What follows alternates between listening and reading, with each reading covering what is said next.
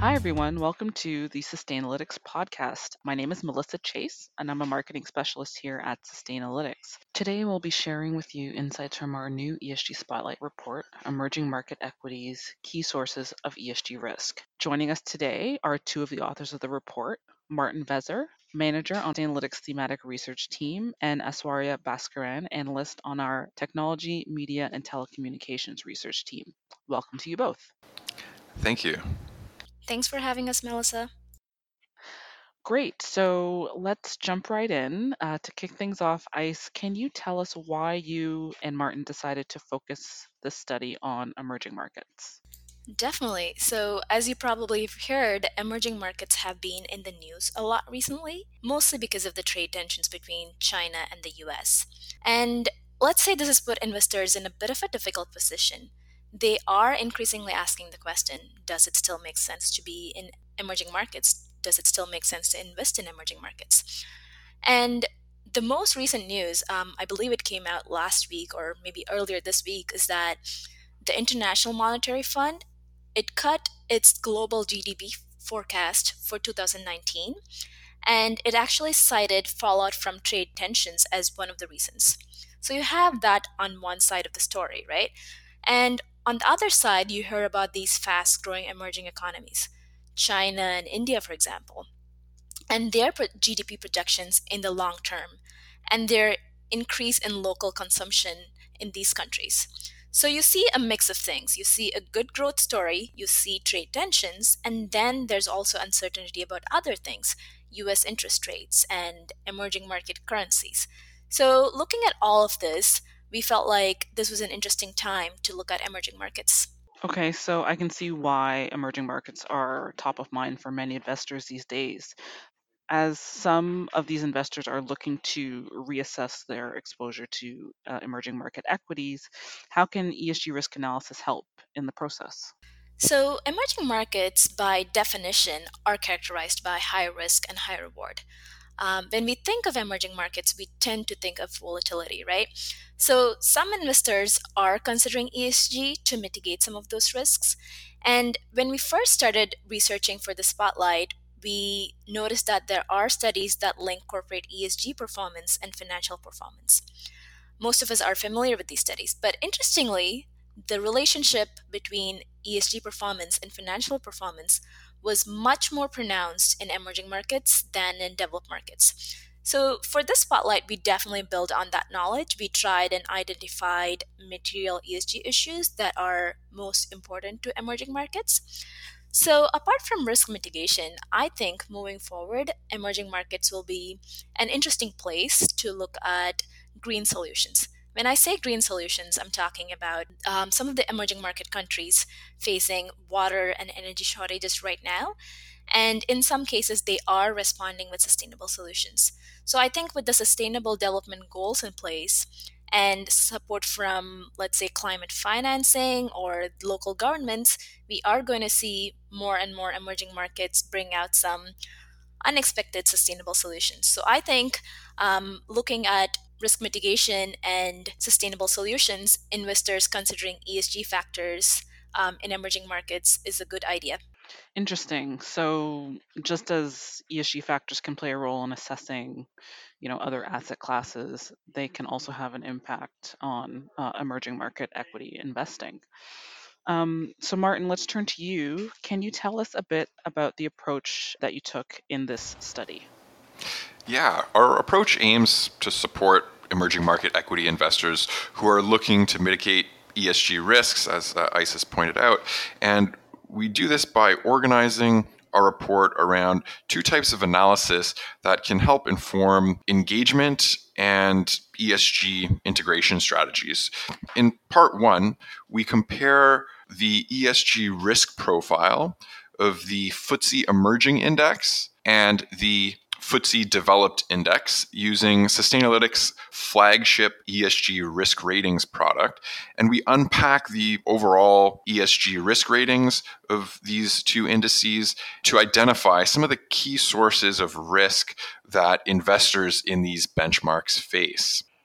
Okay, I see. So by assessing both an emerging market index and a developed market index, you're able to provide a point of comparison or a, a, reference comparison between the two markets. That's so, right. So what did you find? How how did these two benchmarks compare to each other? Well, we started by assessing the two indices using this aggregate metric of ESG risk. We call it the unmanaged risk of uh, a company, or in this case, we we have uh, an assessment of the overall index uh, focused on the weighted ESG risk scores of the two indices.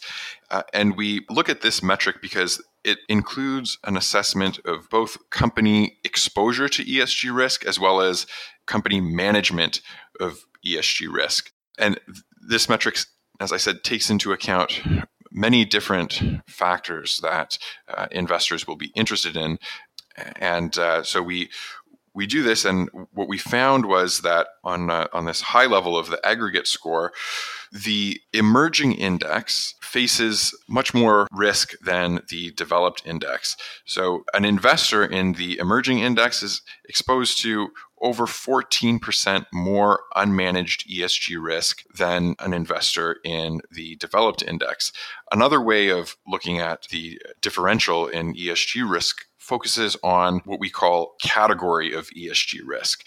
And when we look at the distribution of the weight of these indices across different ESG risk categories, we found that 10% of the FTSE Emerging Index faces severe ESG risk compared to just over 3% of the FTSE Developed Index that falls into the severe risk category. Wow, that's that's quite a large gap. Um, how do you account for this? So, in terms of the gap, it definitely stands out. Um, what we did was we broke down the overall ESG risk score into its key components, something we call material ESG issues in Sustainalytics ESG risk ratings. And the thing we immediately noticed was that the emerging market index has a higher weighted ESG risk score than the developed market index on about 76% of material issues that we assessed. So 16 out of the 21 material ESG issues. And um, some of these issues could potentially be topics for emerging market investors to consider when you know looking at um, corporate engagement strategies. Right. So, so which of these issues really stood out to you? So, some of the issues that we highlight as part of our index analysis are things you would expect to see. So, things like corporate governance and business ethics and human rights.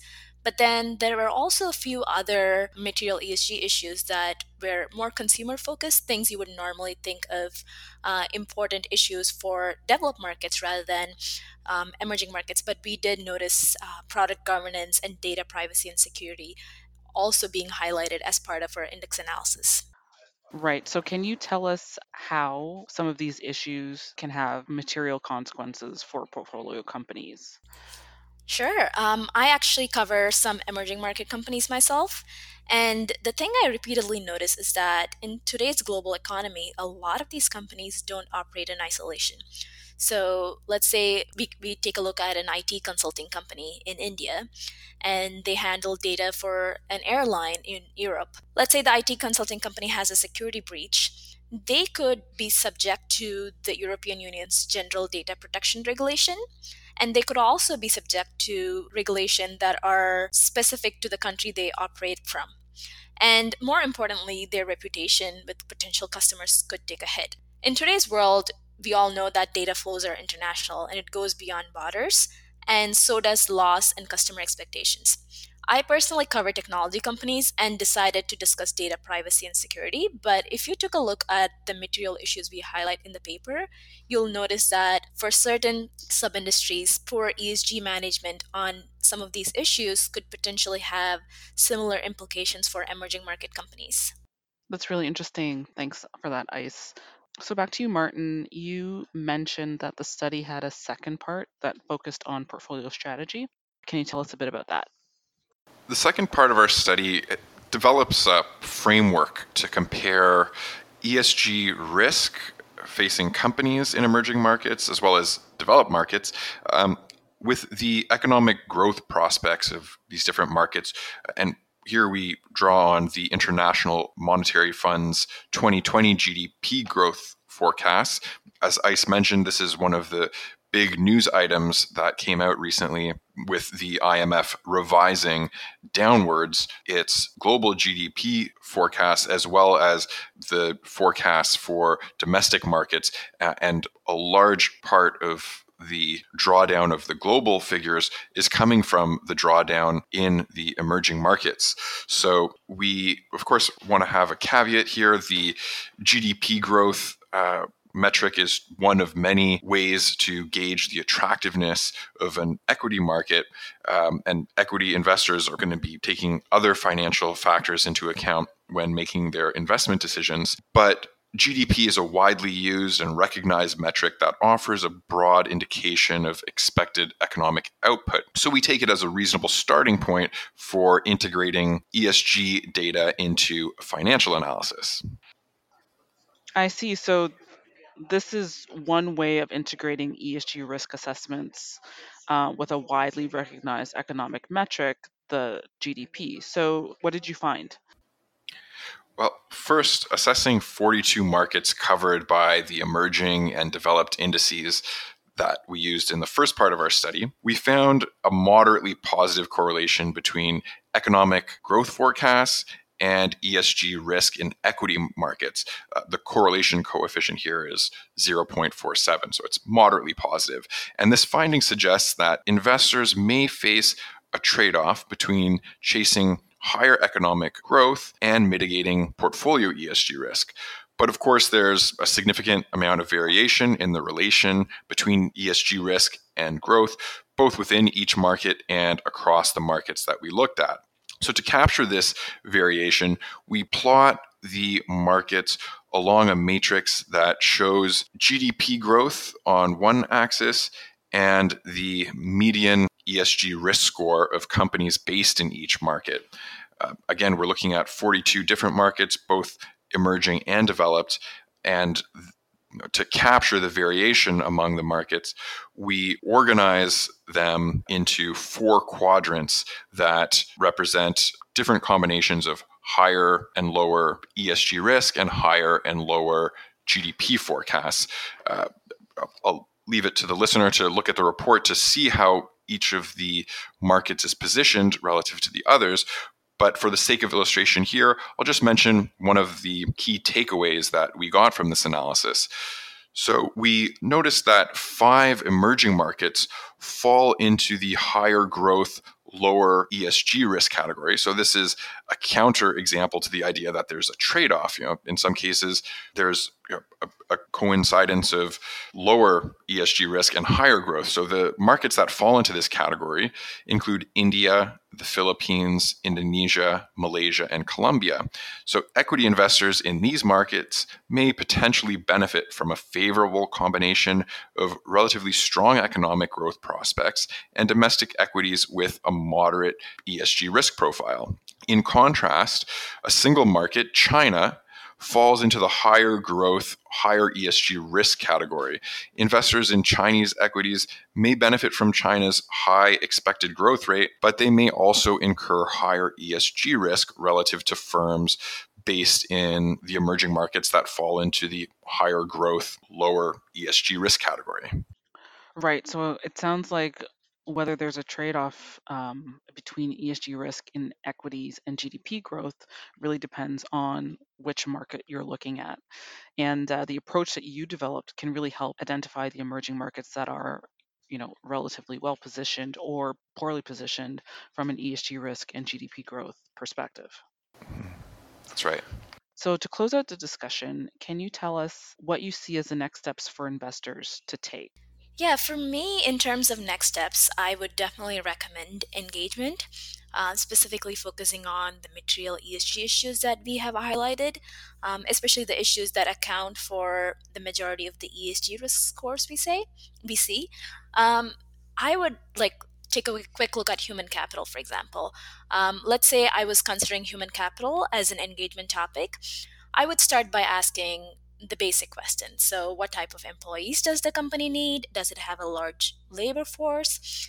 or does it have a few highly qualified people working on R&D? And based on answers to these questions, I can decide what type of company performance on policies and programs that I would look at. So maybe I would want to look at working conditions. So, do they have guidelines on wages and working hours? Or alternatively, if the company doesn't have a large labor force, the focus can be on things like employee development and retention. But the important thing to remember here is that the local context is key to understanding these issues, whether they have regulations, whether they have a strong labor union culture, or let's say and diversity is a thing that they struggle with in the market. So, all of the uh, local context is really important to understand these issues.